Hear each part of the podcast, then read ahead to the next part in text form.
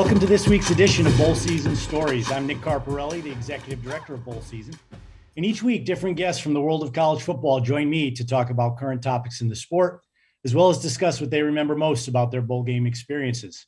Today, we are joined by national college football and basketball writer for Yahoo Sports and fellow Syracuse alum, Pete Thamel, former Iowa State and Auburn head football coach Gene Chizik, and the Goodyear Cotton Bowl Executive Director, Rick Baker. Today's show is brought to you by TaxAct, the official tax filing software of bowl season. Also joining me as she does each week is our on-air producer, Angela Lang. Angela, I'm here in Houston. I was at the Texas Bowl last night, uh, the last bowl game prior to the uh, college football championship game in Indianapolis. Uh, what a bowl season we've had so far. I can't wait to talk to today's guests about it. So much excitement. I know you've been uh, crisscrossing the country, and it's probably hard for you to pick a favorite. It's like picking a favorite child. But do you have a favorite experience so far uh, of your travels of bowl season?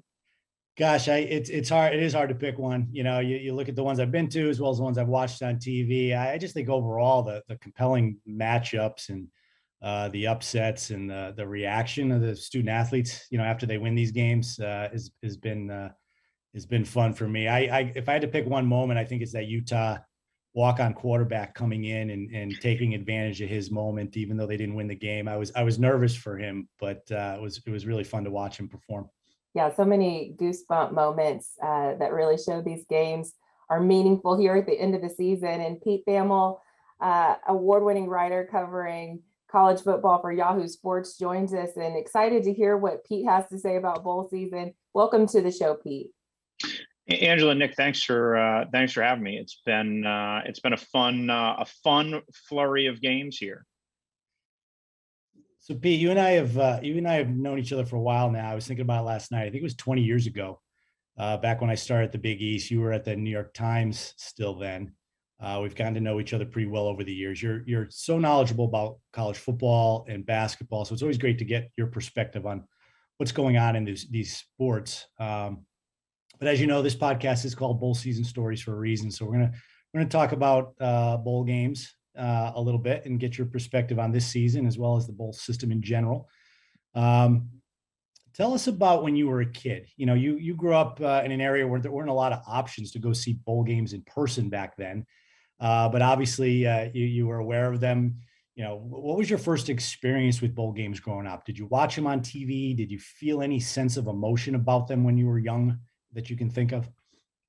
So, I mean, I certainly did watch them on uh, on television. Growing up in Massachusetts, you, are kind of agnostic to uh, you know to, to college programs. I remember probably the the 88 Notre Dame team sort of being one of the first teams that maybe captured my attention. I do have vague memories of uh, of Doug Flutie's pass to uh, to beat Miami uh, in the early 80s when I was when I was very young. Um, that was obviously not in a bowl game. That was in a regular season game against uh, against Miami. But those are some of the kind of earlier college football moments that uh, that that lured me uh, that lured me in. And then once I got to college at uh, at Syracuse, I was I was lucky enough to uh, to cover a Fiesta Bowl uh, when Coach Pasqualoni play led Syracuse against Kansas State they played in an Orange Bowl as well. Uh, got thumped pretty good by uh, by Florida, and so that was the first time I was really able to sort of see the pageantry and and really uh, experience the bowls. Yeah, I'm not. I'm not so sure today's uh, generation um, knows our Syracuse Orange to ever uh, have been good enough to play in Fiesta Bowls and Orange Bowls. Um, I know we're both looking forward to them to, to, to them getting back to bowl season sometime soon. Uh, but talk about talk more about you know professionally. You mentioned those those two early on. You know what was, you know, what are some of the moments you had that you remember covering bowl games or attending them, you know, during your career? Well, I mean the the one that really stands out is that uh, is that great Fiesta Bowl between Boise State and Oklahoma. Um, I think that would have been the 06 season, if uh, if if memory serves me right. Jared Zabransky was the was the Boise quarterback.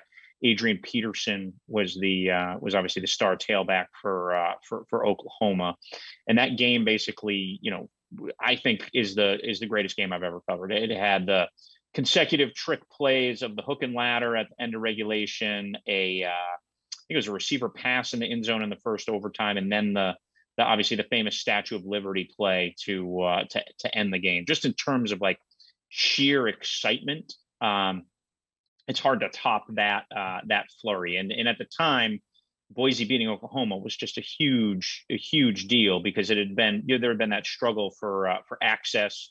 Urban Meyer's Utah team in 04 was sort of the first uh, the first to sort of break through that uh, break through that barrier. And so there's uh there's obviously there was obviously just a uh, that was one of the few times where I've like stood up in a press box and like emoted, scream. I mean, it was just an unbelievable, uh, unbelievable finish. And people in Oklahoma's overtime, Adrian Peterson took one carry for uh, for 25 yards for a touchdown. Um, so there were some big time players on that field, and there was just uh, and Boise was up multiple touchdowns in that game. Oklahoma came all the way back. It was just uh, from wire to wire a really uh, a really memorable game and uh, one of the, one of the best I've ever covered in my career. Yeah, I think we all remember remember that game. That's a that's a good one. Well, we just finished up uh, this week with the Texas Bowl, last bowl game before the CFP championship game on Monday, as we mentioned earlier. What are your thoughts on this year's bowl season? Anything particular stand out to you?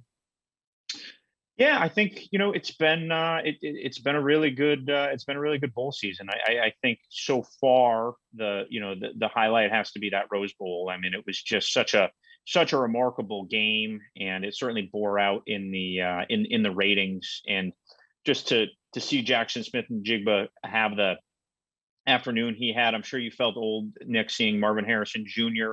Um, you know score three touchdowns and play the way he did and you know ushering in the next great generation of uh, of Harrison's receiving um, to me that was uh, you know that was just that that's sort of been the the hallmark moment so far you know Oklahoma State had what Mike Gundy called the greatest win in program history they had an awesome comeback against Notre Dame in the uh, in the Fiesta Bowl and uh, yeah, you go through. I, I, think probably the most fun bowl outside the Rose Bowl was that Music City Bowl. Uh, you know, Purdue and Tennessee uh, trading missed tackles for most of the afternoon, but um, still a very uh, a very fun game, and that that's kind of what the bowl's about. I, I think wide open offenses, wild finishes. Um, that one really uh, that one really stuck out, and I think you know part of what we'll remember this bowl season is like what Rutgers did.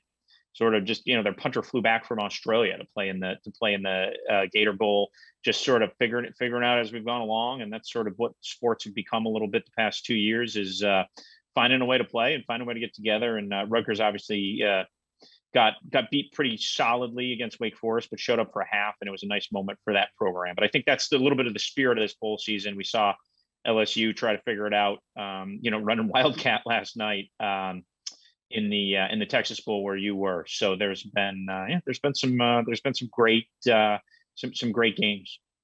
Yeah, for sure. You mentioned Marvin Harrison Jr. It, you know, you you you mentioned your first bowl experiences uh, covering the Fiesta in the Orange at Syracuse. I was there just a little bit before you when I was working there for for Coach Pasqualoni. Uh, the first time we went to the Fiesta Bowl, and Marvin Harrison was uh, was a receiver on that team, and uh, and I, I, know Marvin pretty well. And and I don't know. I, I, guess I knew his son was at Ohio State. I wasn't really tracking on it until uh, I, I watched the game. And I said, well, I, I feel old now.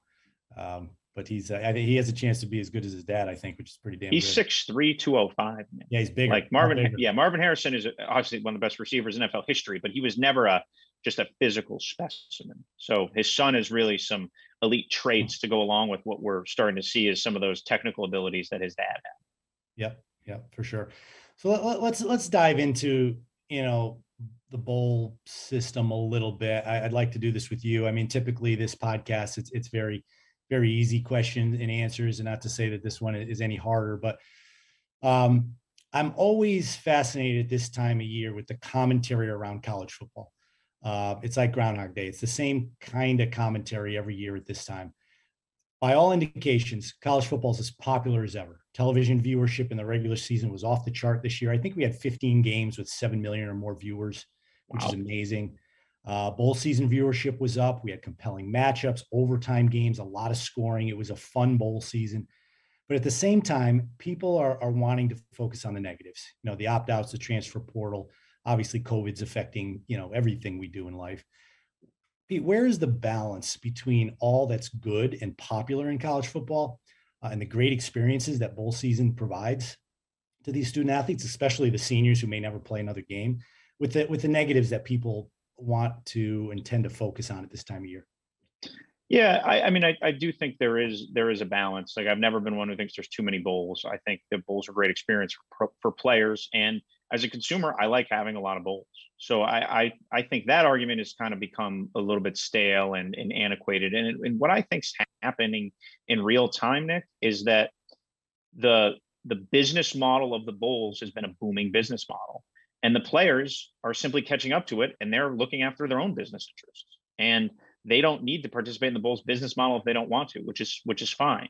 Like I have, I obviously have no problem with anybody opting out. Respect anybody who who still uh, who still plays, but you know have no have no issue there. But I think the the players are now businesses, and and they they were probably before, but they are now, and they're looking out for their own respective business interests. And if they feel like this expanded bowl season doesn't fit their business interests, they're they're making their own choices, which is great right? Like it's America. You should be able to do what you want, go where you want.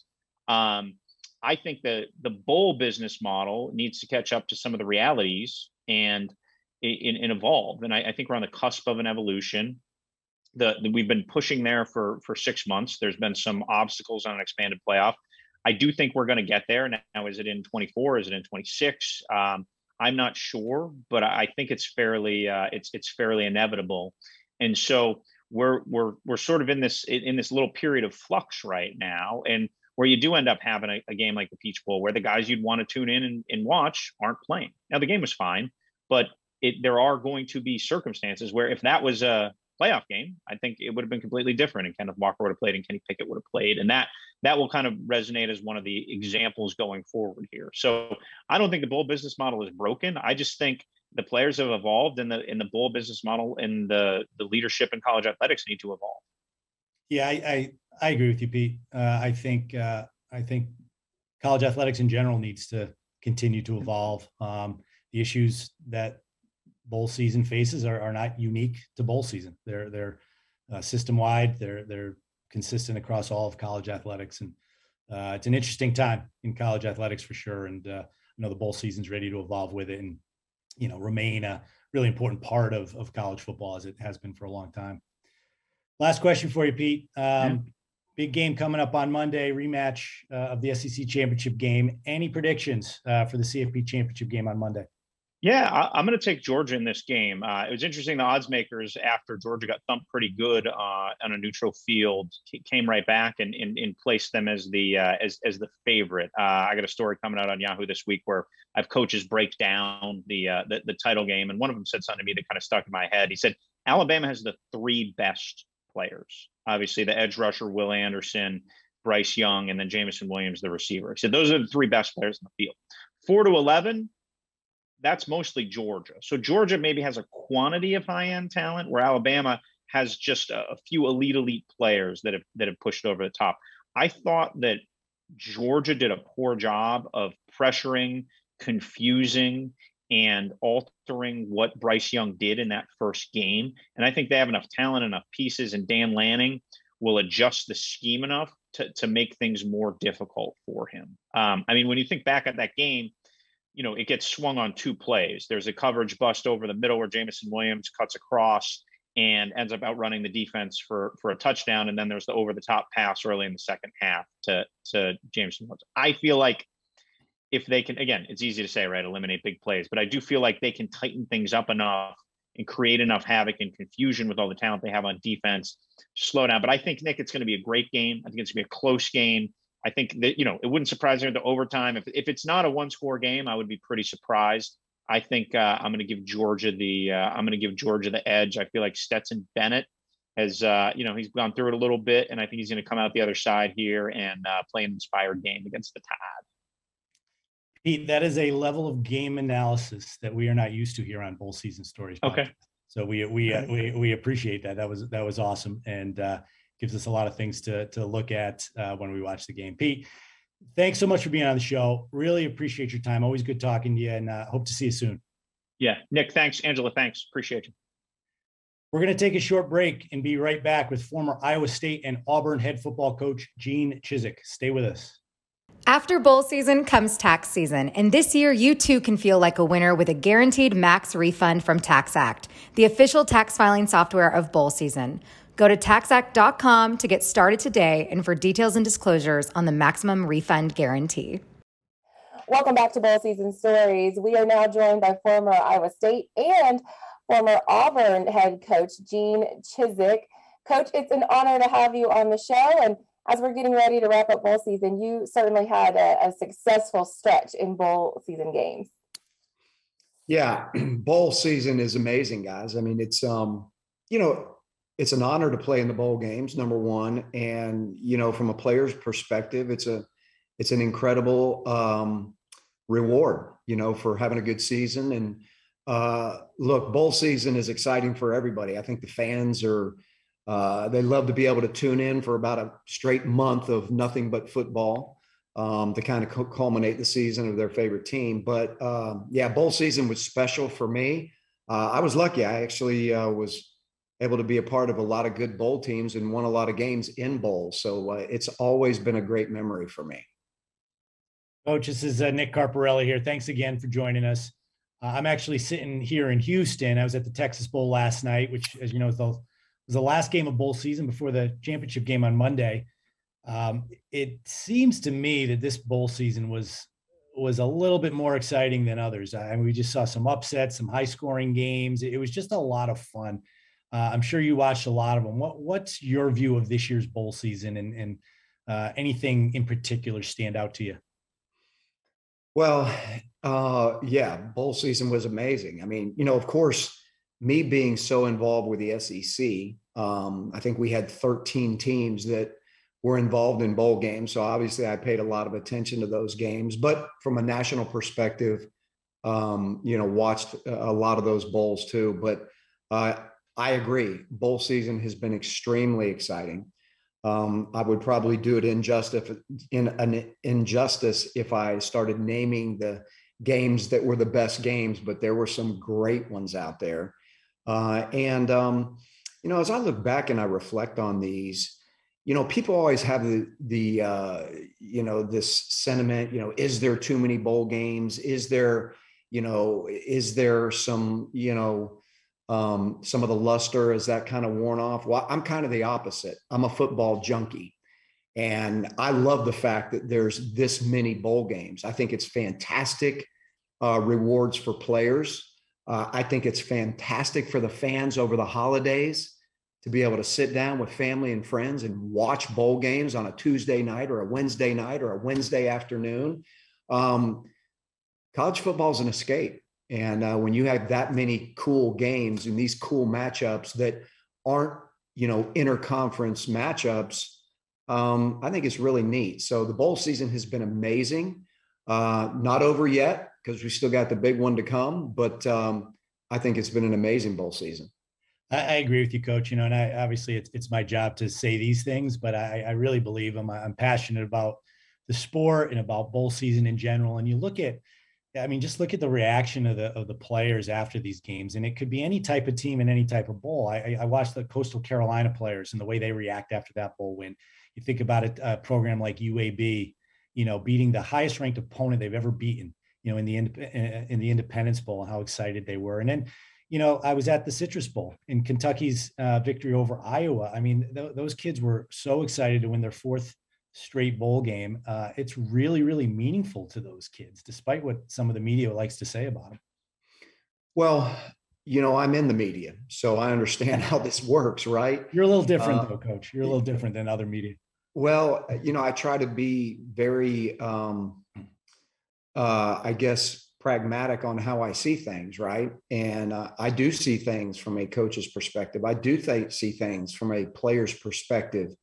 Um, and you know, there, there's too much attention shed on the guys that decide not to play in these games. But what people don't realize is that the lion's share of these players, a high, high percentage of these players, whether they have um, incredible prospects as far as being an NFL guy down the road, they play in them. As as a whole, they play in these games, but from a media perspective, we always want to focus on the ones that don't. But why don't we focus on the ones that do? Right. So we always says that said that said that um, in recruiting. You know, they talk about the ones you didn't get. Let's not talk about the ones we didn't get. Let's talk about the ones we did get. Right. So I see it kind of the same way. Bowls are celebrated by the majority of college football players, no matter what their prospects are for the NFL. Uh, and to your point, um, Purdue beating Tennessee, Coastal Carolina. I mean, Kentucky's reaction after beating Iowa. All you have to do is watch for 10 seconds at the end of the game and see that these kids had a blast. Like they'll never forget these things because no matter how you want to slice it, bowl games are bowl games and they're a reward for playing well in a season in most cases. And so, um, man, I think again, I, I love watching the players respond, uh, and I can't get enough bowl games. I can't say enough. Well, you had the chance to go to a lot of bowl games as a coordinator and then as a head coach uh, at a couple of different places. Uh, obviously, you won the national title in 2011. You know, talk a little bit more about what what that bowl experience is like as a head coach, uh, and talk about how these some of the bowl games can be building blocks for the future. You know, you you won the national championship at Auburn, but the year before, you know, you took your team to the Outback Bowl, right? And, and some people could view that as kind of a part of the process. You know, the, the winning the national championship didn't start in August of that year; it started the year before. Talk about that a little bit. Yeah, that's a great point, and I, and I feel like um, most coaches would say that you know on a national championship run or or what propelled them into a really great season more cases than not you probably look back at what happened in the bowl game because that's the last thing right? And that could have happened either way good or bad right? So in our case we had i think a double overtime win in the outback bowl against northwestern which really set the tone for the offseason. I mean it makes going into that weight room it makes those 5.30 a.m workouts it makes them completely different in terms of mindset right? Uh, and then there's some coaches that could probably look back maybe it was a bad loss and it was a chance for them to really recalibrate and refocus and maybe that propelled them into you know the next season and, and maybe a really stellar stellar year so but i know for us uh, that Outback Bowl game, as an example, really propelled us for an incredible offseason. And I think most coaches will tell you that's why it's so important to win that game, to win your last game in a bowl game atmosphere against a um, non conference opponent. Uh, there's a lot of value in that, and there's a lot of stress put on that. So, and it's interesting because when you go to these bowl games as a coach, you have to find that that right that that happy medium where the players can have a lot of fun and get the reward they want but you also know it's a work week because you understand the importance of what a win will do for you moving forward so it's an interesting dynamic coach question i like uh, i like to ask people um, you know our lives are our professional uh, careers are our journeys right and uh, when you were younger i'm sure you had some mentors uh, that helped you climb the ladder as a young coach. And uh, talk to us about some uh, some of the most influential people in your career, and what was some of the best advice you got that you were able to apply as a coach? Well, the best advice I ever got when I was a young coach was be authentic, be authentically you.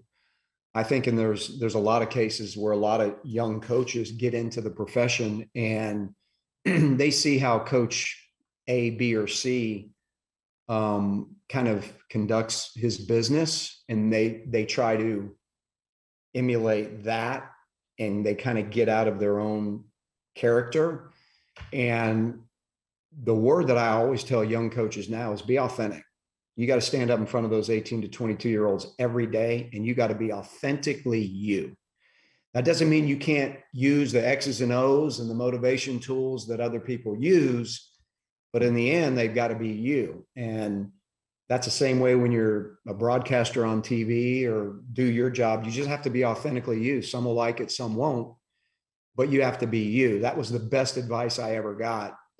Um, but the people that had so much influence on my life from a coaching perspective would have to start with Danny Ford. Years ago, he gave me my first college job. I was actually a high school coach. And Danny Ford was the head coach at Clemson at the time, 30 something years ago. It was 1988. Um, and um, he gave me my first college job. So he gave me, he had a lot of influence and we were really good. We had won 20 games in two years, uh, won an ACC championship.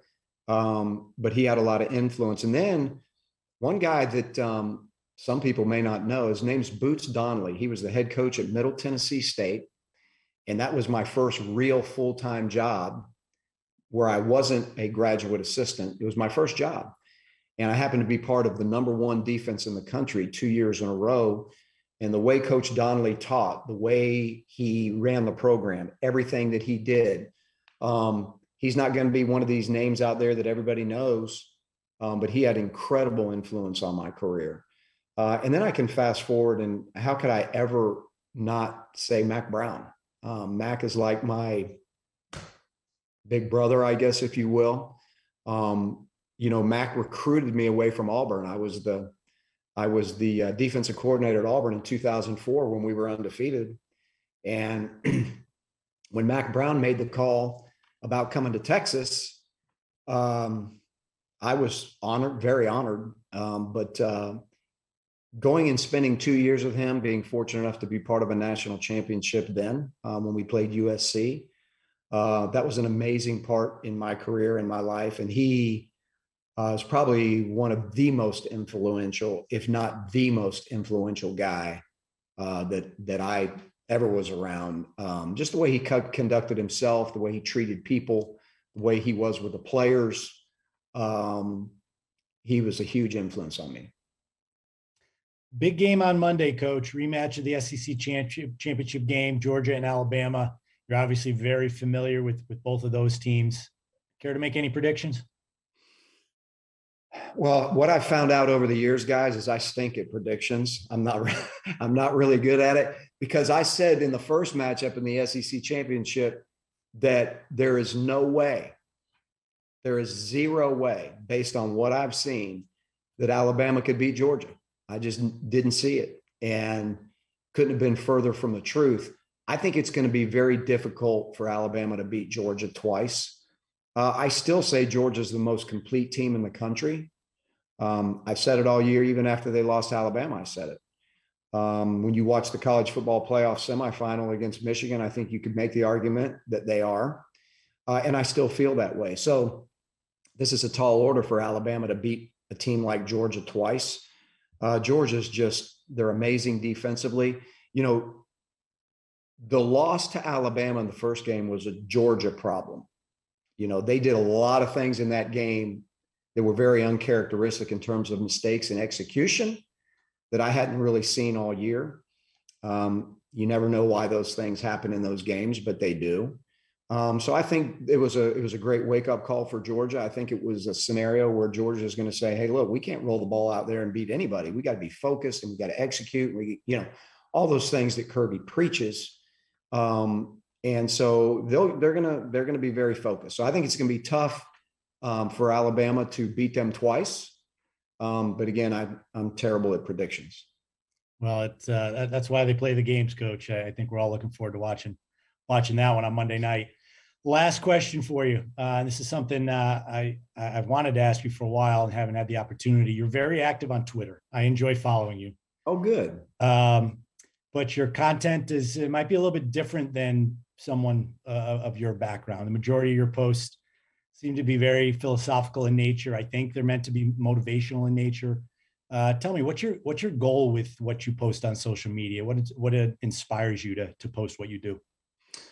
Yeah, that that's a lot of people ask me that. Um, I love being on Twitter because I I want to um, I want to give people things to think about. I want to try to give positive energy out there. Most of my tweets are really um, in something to do with you making yourself better as a human. I believe every day we get up, um, there's room for improvement. And so a lot of it is thought provoking. Uh, a lot of it is trying to be motivational. A lot of it is trying to be encouraging to people. And I can't can't tell you how many times I get people, um, you know, when I have a conversation with them, they're like, "Man, I get up and read those every day." There's some days when it's just the perfect tweet, and I needed that because I, I wanted to be able to help people out. Um, And to be quite frank, a lot of these are just the same things I've told players over 30 years. And people said, Where did you start doing this? Well, when I actually stepped away from coaching, I went back through all my notes and all my slides and all my everything. And a friend of mine said, "Man, this is really good stuff. Why don't you start putting it out there?" That's how that's how it started. And so I started like five years ago and just started putting it out there um, because it's the stuff that I've used in my coaching career over the years. So um, just trying to help people, encourage people, and certainly make people um, think about things that may, you know, help them in that one moment where they, you know, are in a crisis or don't know what to do or, um, you know, just something to help people. I think you're accomplishing that, Coach. I, I like I said, I, I, enjoy them. I get a lot out of them. Uh, I have two sons. One's a freshman in college. One's a junior in high school, and I, I often share your posts with them. So uh, you're you're you're making an impact on the Carparelli family for sure. If that if that means anything to you. That's awesome. Thank you. Well, Coach, thank you uh, so much for being on the show. We took enough of your time. Um, good luck with everything you do. Uh, really appreciate your perspective uh, and everything you're doing uh, for college football. Thanks, thanks for being with us. Thank you, guys. Blessed and honored to be on. Thank you, guys. So great to have Coach Chizik on the show. And now we welcome President and CEO of the Goodyear Cotton Bowl Classic. Welcome Rick Baker, who is just finishing the 86th Classic. Great to have you on the show. Thank you, Angela. Thank you so much. Um, and before we get started today, I just really want to thank uh, Nick Carparelli for uh, all the great work that he does for the Football Bowl Association. Um, you know, uh, it's really an honor to be on with him today. Uh, and, um, you know, Wright Waters did a great job and built a great foundation for the Football Bowl Association. Uh, but when Nick came on board, we were certainly hopeful that he would take it to another level for us. Uh, and he's certainly done that. Um, you know, the bowls are, you know, we're all, we all ha- are caught in our traditions and we're all obviously very much, how, you know, very much tied to our traditions. And I think with Nick's leadership, it's really helped us realize um, that we need to balance our traditions with innovation and flexibility, especially with COVID and all the things that have gone on. And I just really want to thank Nick on behalf of all of the executive directors of the Bulls for his great leadership here during these uncertain times. Well, Rick, thank you so much for that. Very, very kind words. It's, you know, as they say, it's easy to uh, to work hard and and you know at least try to do a good job when you when you love what you're doing. You know, I love college football. I'm passionate about the bowl system, and and uh, I uh, people ask me who my boss is. I have 44 bosses. You're one of them. Uh, but uh, you know, executive directors across the board, Rick, are, are, really good guys. I think you have to be a good guy to work in this business, and you're probably at the top of that list. So, so thank you for that, Rick. Thank you. Now, you've been a part of the Goodyear Cotton Bowl Classic for four decades. I think you joined the organization in 1988 as the director of marketing. Have you, did you ever think about that? Does it seem that long? Oh, oh my gosh.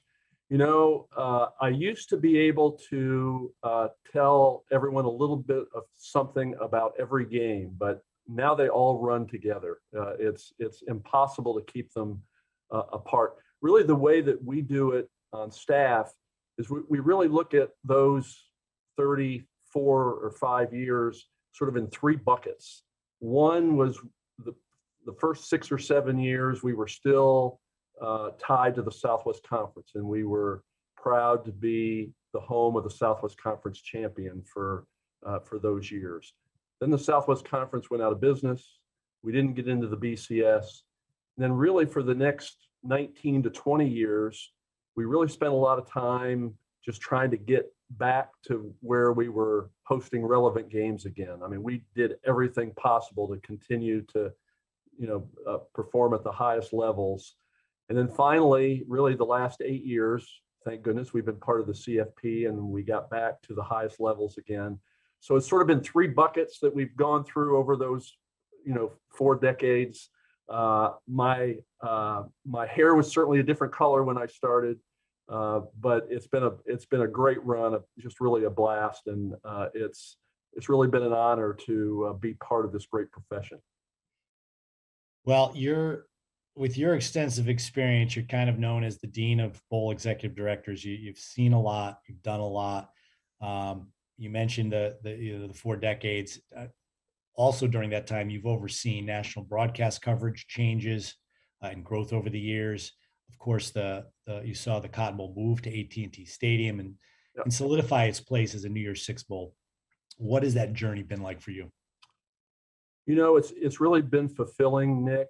Uh, but I would tell you, you know, as you sort of look through the rearview mirror, uh, the thing that I will remember the most, without a doubt, is the people uh, that I have had the pleasure of not only working with, but getting to know, and really the friendships that have been developed. Whether that's with our staff or with our civic leadership or with our many volunteers that we have an opportunity to work with, uh, all of our great partners, as- you said, AT&T Stadium, the Cow, the Dallas Cowboys, uh, certainly Goodyear now.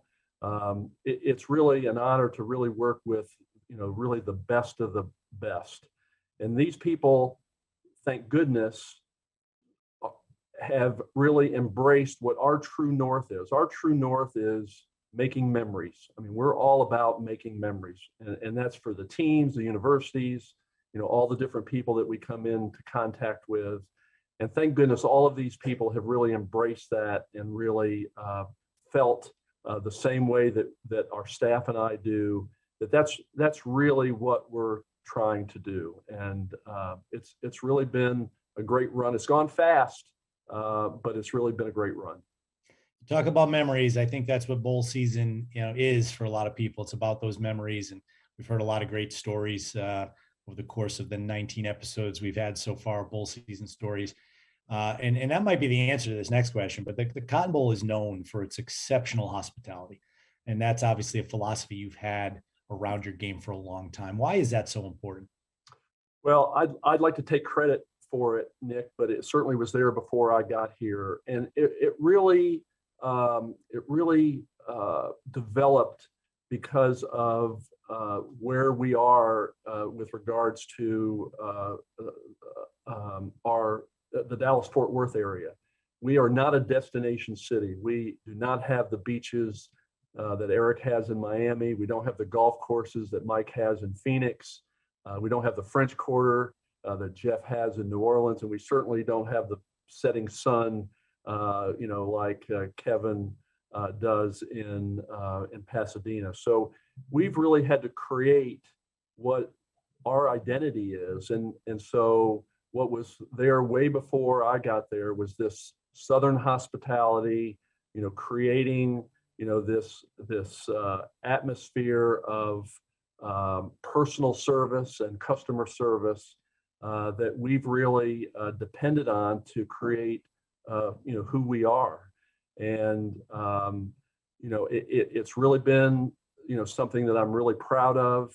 Um, I, I am thankful uh, for uh, the support that, you know, that we've had throughout, you know, all of these years you know, when you've got a great brand and you've got the financial resources um, and you've got a great staff, it's pretty hard to screw that up.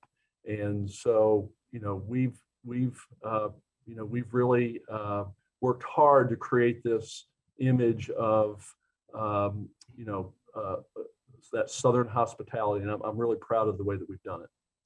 Now you mentioned your great staff. Um, they they make you and the entire organization look good. I I, I know it's uh, known to be a great place to work. Um, in fact, having you on this show is a little bit of a coup because you're you're always trying to to push your staff and put them in positions to further themselves personally and professionally. Um, want to give you the opportunity to tell us a little bit about your staff and some of the key folks that make your event so great. Well, Nick, thank you. I, it, they are uh, just terrific. I am so honored to be able to work with them every day. Uh, I'm proud of them. I've seen them grow right before my very eyes, uh, professionally and personally. Um, you know, I don't want to start naming them because I know I'll forget someone, but I do, do just want to say that, uh, you know, I've known for a long time that I'm not necessarily the smartest guy or the most talented guy. But I, I think if there's one thing that um, I'm pretty good at is making sure that I surround myself with people that are smarter than I am, that uh, work harder than I do, um, that you know have you know great integrity, um, and I've really been very fortunate over the years uh, to have that kind of staff. We've we've had staff that I've hired.